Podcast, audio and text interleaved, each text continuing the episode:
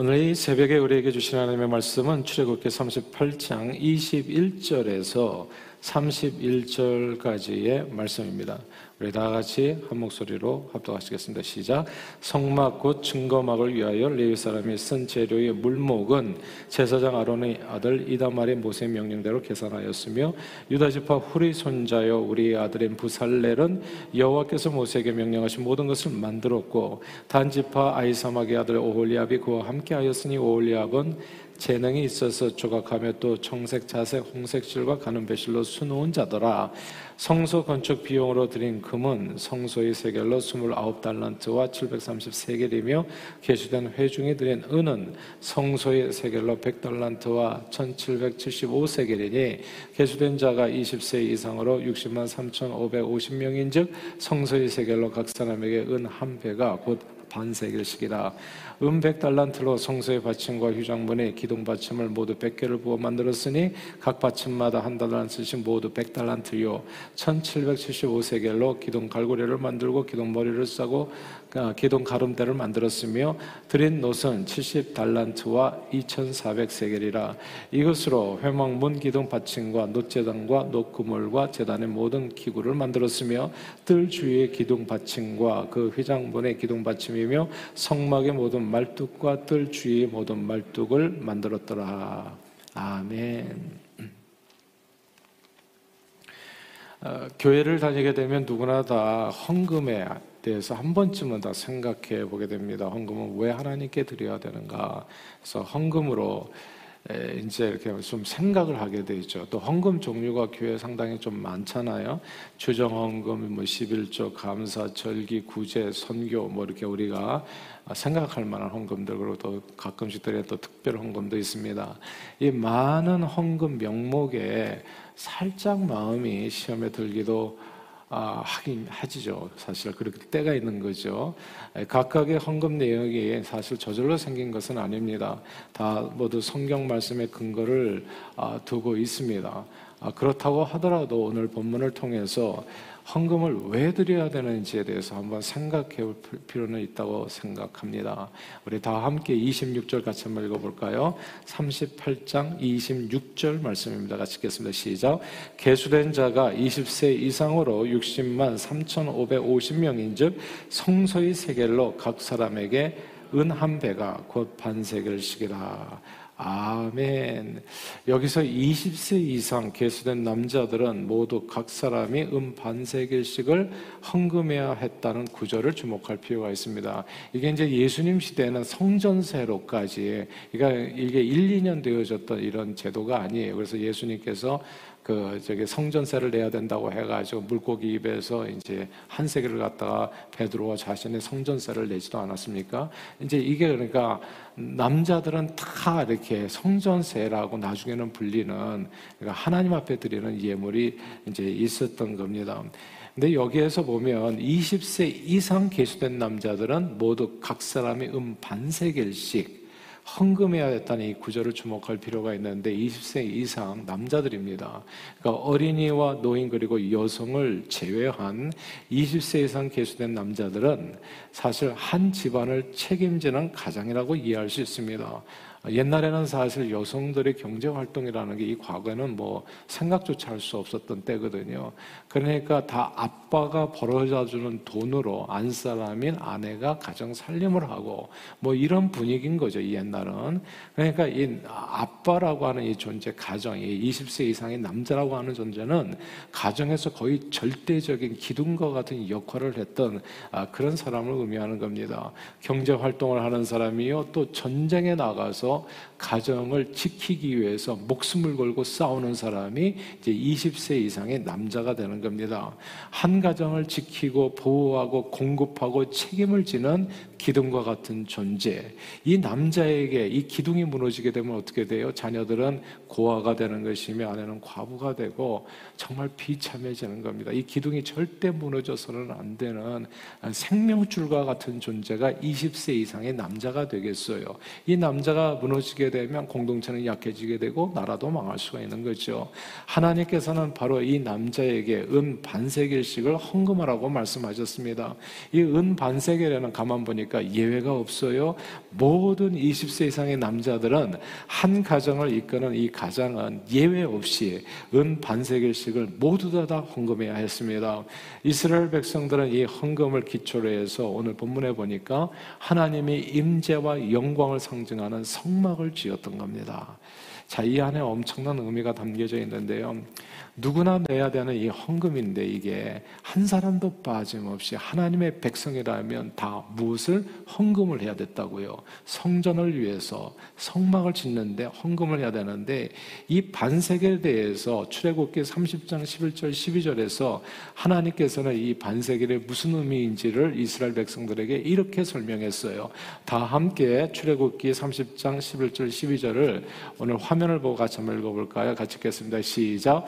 여호와께서 모세에게 말씀하여 이르시되 내가 이스라엘 자손의 수요를 조사할 때 조사받은 각 사람은 그들을 계수할 때 자기의 생명의 속전을 여호와께 드릴지니 이는 그것을 계수할 때 그들 중에 질병이 없게 하려 함이라. 아멘. 여기에서 생명의 속전 생명의 속전이라는 이 단어를 주목해야 되고 그리고 그들 중에 질병이 없게 하려 함이라. 이 내용을 주목할 필요가 있습니다. 모든 이스라엘 백성들의 가장이 한 사람도 예외 없이 하나님께 드려야 되는 헌금이 있었는데 그 헌금의 내용이 생명의 속전인 겁니다. 그러니까 왜 헌금을 드려야 됩니까? 라고 할 때는 항상 기억하셔야 될 단어가 뭐냐 하면 생명의 속전입니다.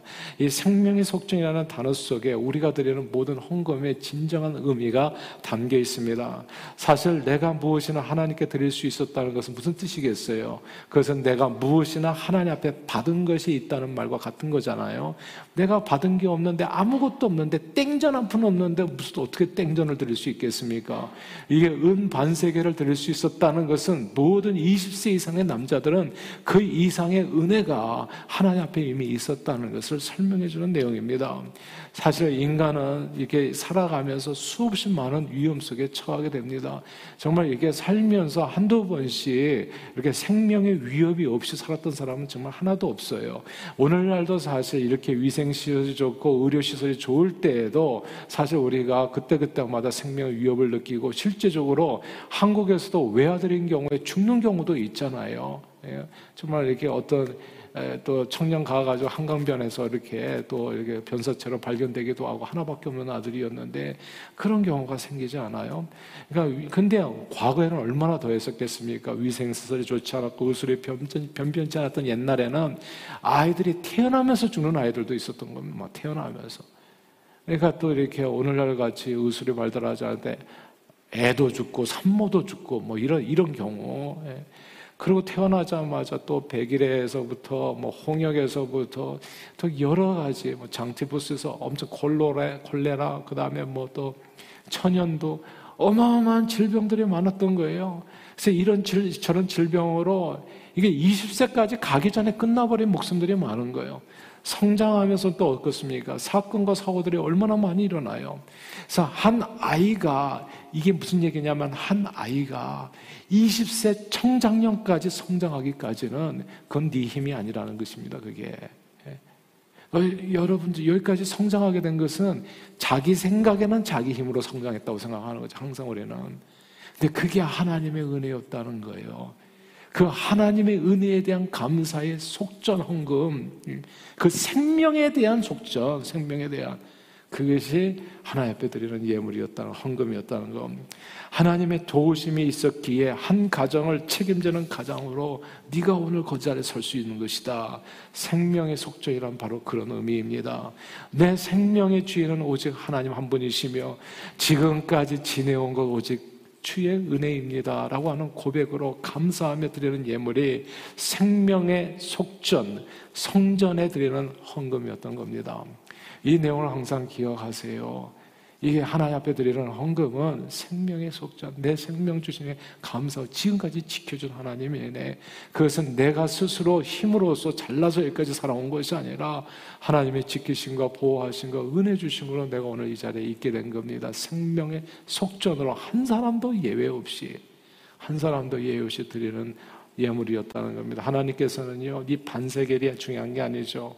그 사람의 마음을 받으시는 반세겔을 드리는 그 마음을 받으시고 오늘 약속해 주셨던 겁니다. 그들 중에 질병이 없게 해주시겠다. 근데 이게 얼마나 큰 약속이냐면요. 아, 예나 지금이나 공동체 생활을 가장 위협하는 가장 큰 위험은 전쟁과 같은 외부적인 적이 아닙니다. 외부에서 나를 죽이겠다고 달려들면 오히려 공동체는 뭉치게 되어 있어요. 어떻게 해서 이제 서로 하나 돼서 싸우게끔 되어 있습니다. 그래서 뭐 전쟁이 벌어지면 막 대통령에 대한 지지도가 막 90%씩 올라가는 게 그겁니다. 전쟁이 없을 평화 시에나 뭐 50% 지지를 받기도 힘든데 전쟁 한번 벌어지면 진짜 백성들이 똘똘 뭉치게 되어지는 겁니다.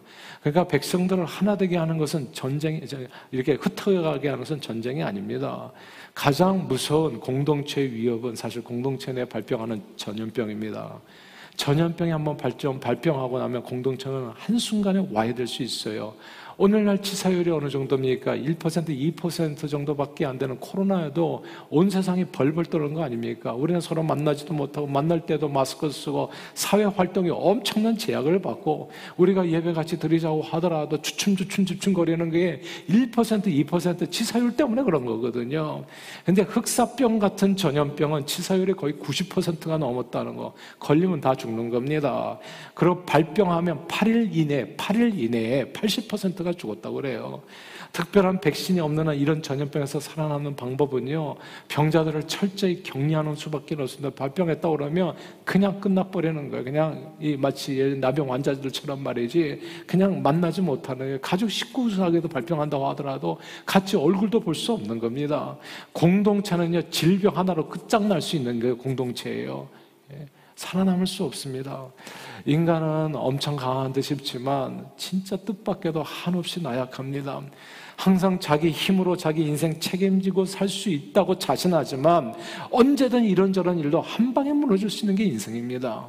하나님의 지키심과 보호하심과 은혜 주심과 축복하심이 없이 인간은 각종 무서운 질병과 사건 사고를 다 이기고 20세 이상 살아남는 것이 그게 기적이라는 거. 이게 결코 쉬운 일이 아닙니다. 그러므로 하나님께 모든 20세 이상 남자들이 드린 음반세겔은 그 생명에 대한 그 생명에 대한 속전 감사의 예물이었던 겁니다. 저는 저와 여러분들이 생명의 속전으로 주님께 늘 생명 주시고 지켜 주심을 감사하는 마음으로 헌금을 드릴 수 있게 되기를 바랍니다. 근데 이 생명의 속전에 쓰여진 것이 매우 흥미로워요. 자, 하나님 앞에 헌금을 드렸는데 여기 헌금이 어떻게 쓰여졌는지 출애굽기 30장 16절에 이렇게 말씀합니다. 우리 다 같이 읽어볼까? 화면을 보고 읽겠습니다. 시작. 너는 이스라엘 자손에게서 속전을 취하여 회막 봉사에 쓰라. 이것이 여호와 앞에서 이스라엘 자손의 기념이 되어서 너희의 생명을 대속하리라. 아멘. 너희 생명을 대속하리, 너희 생명을 계속 지켜주리라는 뜻이에요. 그, 그걸 어디다 쓰면은 회막 봉사했으면 성전 중심으로 20세 이상 남자들의 생명에 대한 감사로 드린 은반세결 생명의 속전은 회막 봉사에 사용됐습니다. 회막이 뭡니까? 회막은 성막의 다른 표현인데 여기서 회자를 쓴 것은 만날 회자를 사용해서 이게 하나님을 만나는 장소라는 뜻입니다. 하나님을 만나는 장소에 그 예물을 사용하라, 헌금을 드려라. 주님과의 만남을 위해서 그래서 성경에 보면 헌금을 드리는 용도가 각각 달라요. 11조의 예물은 하나님을 섬기는 회막에서 하나님을 섬기는 제사장이나 레위를 위해서 구약 성경에서 그리고 또 11조에는 또 구제 헌금으로 쓰이는 내용들이 있었고 그리고 그 외에도 여러 가지 헌금들이 있었어요. 건축 헌금도 있고. 근데 오늘 본문의 이 헌금은 성전을 위해서 성전의 개보수를 위해서 항상 예. 그러니까 성전 중심의 신앙생활을 의미하는 거죠. 주님과의 만남을 위해서 모든 20세 이상의 그러니까 가정의 가장에 예 없이 드렸던 헌금이 반세겔입니다. 그리고 그렇게 성전을 위해서 드린 예물로 인해서 그러니까 그 하나님과의 만남을 위해서 드렸던 예물로 인해서 이스라엘 백성들의 생명이 계속 지속적으로 네 생명이 계속되리라. 이거는 다른 말로 표현하면 하나님 중심의 신앙생활을 의미합니다.